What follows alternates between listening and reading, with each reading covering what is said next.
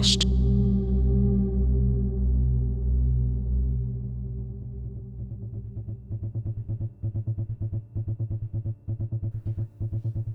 and welcome to this, the 23rd edition of Bumfcast. As Tillman is currently recovering from an unfortunate smelting accident, I have the pleasure of introducing a mysterious new duo who surfaced on our radars in the past couple of months.